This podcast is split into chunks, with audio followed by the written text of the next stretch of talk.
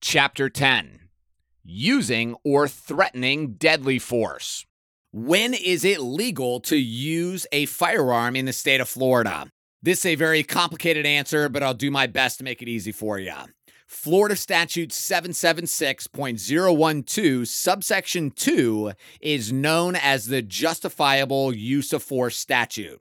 This statute lays out the framework for when we are allowed to use or threaten the use of deadly force. Here's what the statute says Use or threaten use of force in defense of a person. A person is justified in using or threatening to use deadly force if he or she reasonably believes that using or threatening to use such force is necessary to prevent imminent death or great bodily harm to himself or herself or another, or to prevent the imminent commission of a forcible felony.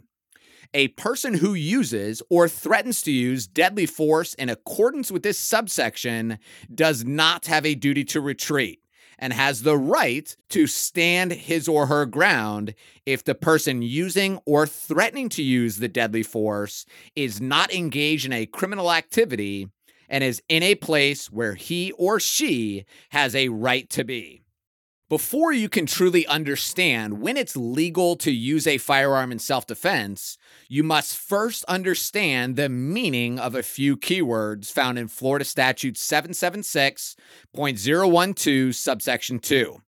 What does reasonable belief mean? Have you ever heard the phrase, I was in fear for my life? Firearm owners love to throw this phrase around as if it is the checkmate for using a firearm in self defense. They believe that as long as they are in fear for their life, they have a right to use a gun in self defense. Just because they believe their life is in danger doesn't mean this opinion would be shared by the police, judge, jury, prosecutors, or even the public. The term reasonable belief must be applied objectively and subjectively. Objectively, the person who uses or threatens to use deadly force must genuinely believe they or someone around them was about to die, become the victims of severe bodily injury, or stop the imminent commission of a forcible felony. A reasonable person, the jury, would have to look at the facts of the situation through the eyes of the individual who used deadly force to determine if they would have done the same thing in the same set of circumstances. This would be the subjective interpretation of reasonable belief. If you were walking down the street and a man walked up and pimp slapped you, you may genuinely believe that you were going to die. But would a reasonable person believe you were going to die from a slap? I don't think so. What if my reasonable belief turns out to be wrong? Scenario. You're leaving work at 3:30 in the afternoon and you're approached by a homeless man asking for some spare change. As the man approaches, he lifts his shirt to reveal a firearm. You quickly realize this is no ordinary man asking for change. This is an armed robbery. You promptly drop your belongings and immediately move laterally as you draw your firearm from concealment, firing three shots into the homeless man's chest. When the police arrive, you inform them that the attacker had a gun and was attempting to rob you. However, the police discovered that the attacker did not have a firearm, it was a BB gun. Based on this scenario, when the attacker flashed his gun and threatened to shoot the victim, was it reasonable for the victim to believe that the homeless man had a real gun and intended to kill him? In the victim's mind, objectively, the answer is yes. The victim had no way of knowing whether the firearm was real or not. The jury would have to look at this scenario through the eyes of the victim and even though after the fact the firearm was determined to be a BB gun, in the moment, it is reasonable to believe, objectively and subjectively, it was a real gun. What does imminent mean? Many firearm owners and concealed permit carriers have a false belief that they will have a five minute long decision making process as to whether a firearm is justified or not. This is not true. Dictionary.com defines the term imminent as likely to occur at any moment, impending. The term imminent death does not refer to your fear of death within the next hour, 30 minutes, or even 10 minutes.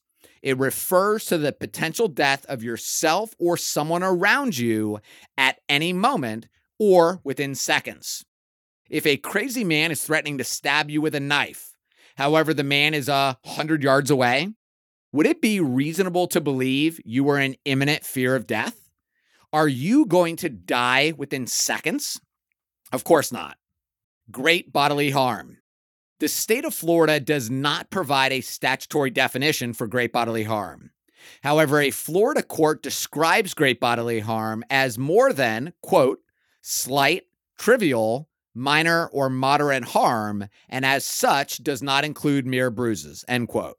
Heck versus State, 774 SO.2D 844, comma, 845. I would interpret it to mean a severe injury like a broken bone, brain damage, loss of organ function, disfigurement, head trauma, or a large cut. Again, this is just my opinion. Forcible felony. A forcible felony is any of the following 16 crimes treason, Florida Statute 876.32. Treason against a state shall consist only in levying war against the same, or in adhering to the enemies thereof, or giving them aid and comfort. Whoever commits treason against a state shall be guilty of a felony of the first degree. Number two, murder. Manslaughter is the killing of a human being by the act, procurement, or culpable negligence of another without lawful justification according to the provisions of Chapter 776. And in cases in which such killing shall not be excusable homicide or murder, according to the provisions of this chapter, is manslaughter. Sexual battery means oral, anal, or vaginal penetration by or union with the sexual organ of another or the anal or vaginal penetration of another by any other object. Carjacking means the taking of a motor vehicle which may be the subject of larceny from the person or custody of another with intent to either permanently or temporarily deprive the person or the owner of the motor vehicle when in the course of taking there is the use of force, violence, assault, or putting in fear. Six, Home invasion robbery means any robbery that occurs when the offender enters a dwelling with the intent to commit a robbery and does commit a robbery of the occupants therein. Seven, robbery means the taking of money or other property which may be the subject of larceny from the person or custody of another, with intent to either permanently or temporarily deprive the person or the owner of the money or other property when in the course of the taking there is the use of force, violence, assault, or putting in fear. Burglary means entering or remaining in a dwelling, a structure, or a conveyance with the intent to commit an offense therein, unless the premises are at the time open to the public or the defendant is licensed or invited to enter or remain. 9. Arson. Any person who willfully and unlawfully or while in the commission of any felony by fire or explosion damages or causes to be damaged any dwelling, whether occupied or not, or its contents. B. Any structure. 10. Kidnapping means forcibly, secretly, or by threat confining, abducting, or imprisoning another person against his or her will and without lawful authority, with intent to 1. Hold for ransom or reward, or as a shield or hostage. 2. Commit or facilitate commission of any felony. Three, inflict bodily harm upon or to terrorize the victim or another person. Four, interference with the performance of any governmental or political function. 11, aggravated assault. An aggravated assault is an assault with a deadly weapon without the intent to kill, or with an intent to commit a felony. Number 12, aggravated battery. A person commits aggravated battery who, in committing battery intentionally or knowingly causes great bodily harm permanent disability or permanent disfigurement, or uses a deadly weapon. 13. Aggravated stalking. A person who willfully, maliciously, and repeatedly follows, harasses, or cyberstalks another person and makes a credible threat to that person commits the offense of aggravated stalking. The definition of credible threat means a verbal or nonverbal threat or a combination of the two, including threats delivered by electronic communication or implied by a pattern of conduct, which places the person who is the target of the threat in reasonable fear for his or her safety, or the safety of his or her family members or individuals closely associated with the person, and which is made with the apparent ability to carry out the threat to cause such harm. It is not necessarily to prove the person making the threat had the intent to actually carry out the threat. Number 14, aircraft piracy. Whoever, without lawful authority, seizes or exercises control by force or violence and with wrongful intent of any aircraft containing a non consenting person or persons within this state.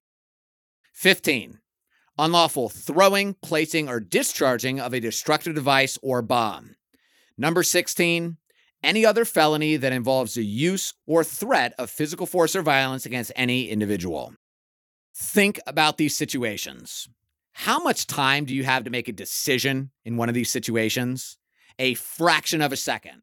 So, when should you decide when you're going to use your firearm and when you're never going to use it?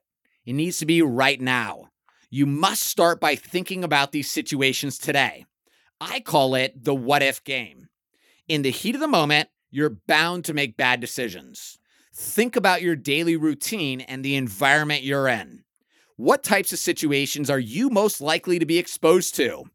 Once you create a list, determine where the line in the sand is. What has to happen in each situation before you are willing to use your firearm? Burn this into your brain.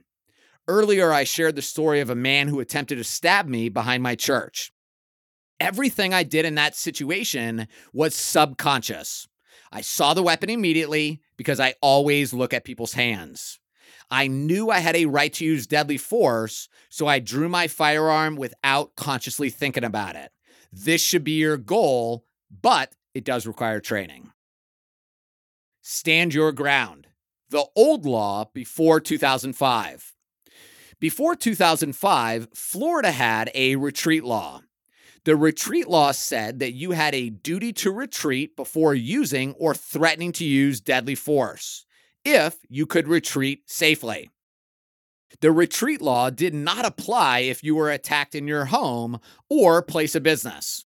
Imagine you're walking down the street and a man approached with a knife threatening to stab you. Under the retreat law, you would not have a legal right to defend yourself. You would be obligated to run away. Only if the attacker pursued or prevented you from running would you have a right to protect yourself. The last thing I want to do is turn my back on somebody who is threatening me with a knife. The new law after 2005. Florida Stand Your Ground law was passed in 2005 and was a major victory for lawful gun owners. Stand Your Ground eliminates the duty to retreat if you reasonably believe that such force is necessary to prevent imminent death, great bodily harm, or to prevent the imminent commission of a forcible felony. For the duty to retreat to be eliminated, you must be in a place where you have a right to be and not be engaged in criminal activity. Florida Statute 776.013, subsection 3. A person who is attacked in his or her dwelling, residence, or vehicle has no duty to retreat and has the right to stand his or her ground and use or threaten to use force, including deadly force. Florida Statute 776.012. A person is justified in using or threatening to use deadly force if he or she reasonably believes that using or threatening to use such force is necessary to prevent imminent death or great bodily harm to himself or herself or another, or to prevent the imminent commission of a forcible felony. A person who uses or threatens to use deadly force in accordance with this subsection does not have a duty to retreat and has the right to stand his or her ground. If the person using or threatening to use deadly force is not engaged in a criminal activity and is in a place where he or she has a right to be. One of the requirements for the right to stand your ground under Florida Statute 776.012, subsection 2, states that the person using or threatening to use the deadly force is not engaged in a criminal activity and is in a place where he or she has a right to be. If this person was committing a crime or in a place they did not have a right to be, the stand your ground provision would no longer apply. That individual would be required to retreat if they could do so safely. Saturday morning car dealership. If you went to a car dealership at 10 a.m. on a Saturday morning and the attacker threatened to stab you, would you have a right to stand your ground? Let's look at the facts. Are you engaged in a crime? No. The car dealership is open and they want you to look at new cars. Are you in a place you have a right to be? Yes. Is it reasonable to believe the attacker is going to kill you with the knife? I think so. In my opinion, you would have a right to use or threaten to use deadly force. Car dealership at midnight. If you went to a car dealership at midnight and an attacker threatened to stab you, would you have a right to stand your ground? Let's ask ourselves these questions. Are you engaged in a crime? Yes, you are trespassing. The car dealership is closed and they do not want you on the property. Are you in a place that you have a right to be? No. Again, you're trespassing. Is it reasonable to believe the attacker is going to kill you with the knife? Yes. In this situation, in my opinion, you would be obligated to retreat before you could use deadly force because you were engaged in a crime and you were in a place that you did not have a right to be.